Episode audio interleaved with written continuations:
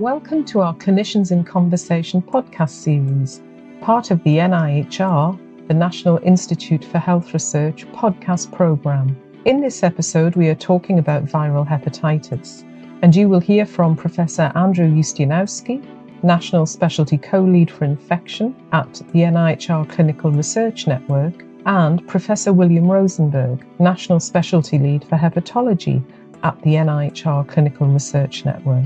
They'll be taking a look at how the research environment in the U K has enabled rapid developments in the treatment of viral hepatitis, with a particular focus on commercial clinical research. Welcome to the N I H R C R N podcast on research in viral hepatitis. My name is Andy Ustianowski. I'm the Joint National Specialty Lead for Infection, and I'm delighted to welcome Professor William Rosenberg, who is the National Specialty Lead for Hepatology. Welcome, William. Thanks, Andy. Thanks for inviting me. Great. Well, to start off with, William, um, would you be able to briefly just update us on the epidemiology of viral hepatitis in the U K? Sure. Um, the two biggest problems in chronic viral hepatitis in the U K are hepatitis C, which is now fortunately a dwindling problem, and uh, hepatitis B, with a little bit of superadded um, hepatitis D superinfecting some of the hepatitis B patients. We've got about one hundred fifty thousand of hepatitis C and one hundred fifty thousand hepatitis B patients before we started the elimination programme for hepatitis C.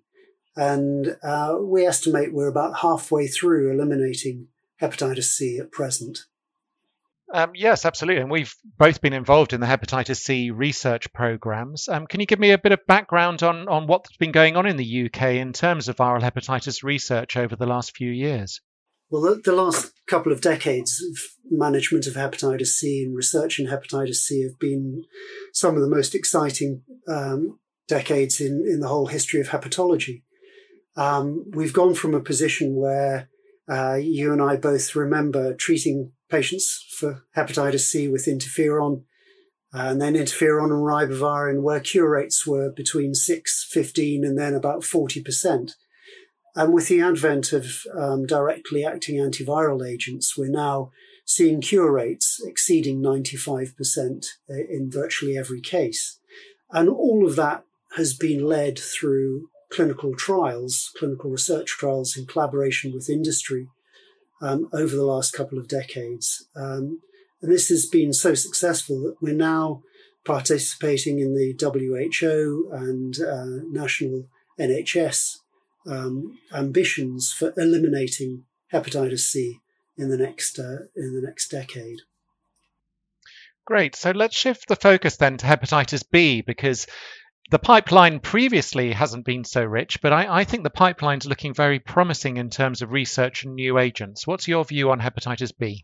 No, I, t- I totally agree with you, Andy. I think it's uh, been a disease which has been neglected to some extent. Um, there have been major advances in that we can control infection, but up until recently, there's been little prospect of actually curing patients, uh, enabling them to Um, be healthy off treatment. But that's all changed with the advent of new agents which are coming in, the variety of new drugs which either target the hepatitis B virus or stimulate host immune responses to lead to either functional cure, where patients can be off therapy, controlling their infection uh, fully themselves with their own immune uh, response, or maybe even in the future getting to a point where we people can actually eliminate the hepatitis B virus from their bodies. So I think the next uh, five or ten years is going to be incredibly exciting in the field of hepatitis B research, with these new agents uh, directed at the virus or at the immune system coming through clinical trials. And of course, because of our extensive experience in clinical trials in hepatitis C, we're very well set up to follow on, and, uh, and the same clinicians getting involved in clinical trials in hepatitis B and Delta, which superinfects a small minority, but a very important minority of our patients with hepatitis B. So it is a very exciting time for hepatitis B research. Um, we've got a lot of experience of doing hepatitis C research in the U K, as you say.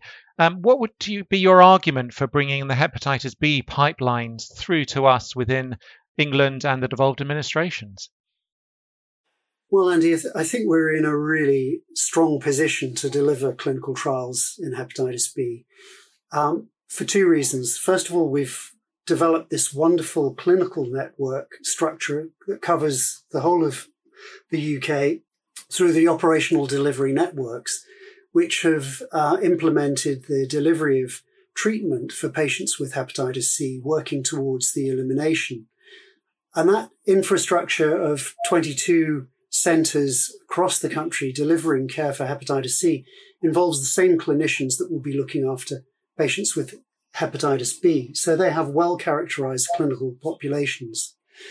And this, of course, is allied to the really fantastic N I H R research infrastructure uh, that is distributed across the country and delivering clinical research through fifteen uh, locations across England and the devolved nations. When you put those two things together, the clinical infrastructure with clinical populations and the research infrastructure designed to deliver clinical research, I think you could argue that we're really in a unique position to um, draw on our clinical populations and involve those patients in research uh, into um, new agents for hepatitis B. That's great. And I agree with you there. I think we're in a in a good position in terms of we've got some very research active um, clinicians. We've got databases with large numbers of people with hepatitis B. Um, and we've got the um, we've got the structure to actually even go along for the phase four studies, the implementation science, the health economic side as well. So we can really take things from the present early phase studies all the way through to the end within the U K. And I think it's a very, very exciting time indeed. Well, increasingly, we're making use of linkage of um, clinical trial patients' data into um, N H S Digital for uh, digital follow-up of patients um, for long-term follow-up, which places no real burden on the patients themselves, but enables us to acquire information uh, with their consent, obviously, uh, of their um, resource usage. So that really informs detailed, granular studies of the health economics of uh, long-term care of these patients. So yeah, I think there's there's probably nowhere better place to do these studies than than the U K. And that's a good place for us to finish on that good note. So thank you so much, William, for spending the time with us today. My pleasure. Thank you, Andy. To find out more about how the N I H R supports viral hepatology research, visit the N I H R website. This was an episode of the N I H R Clinicians in Conversation podcast series. Thank you for listening.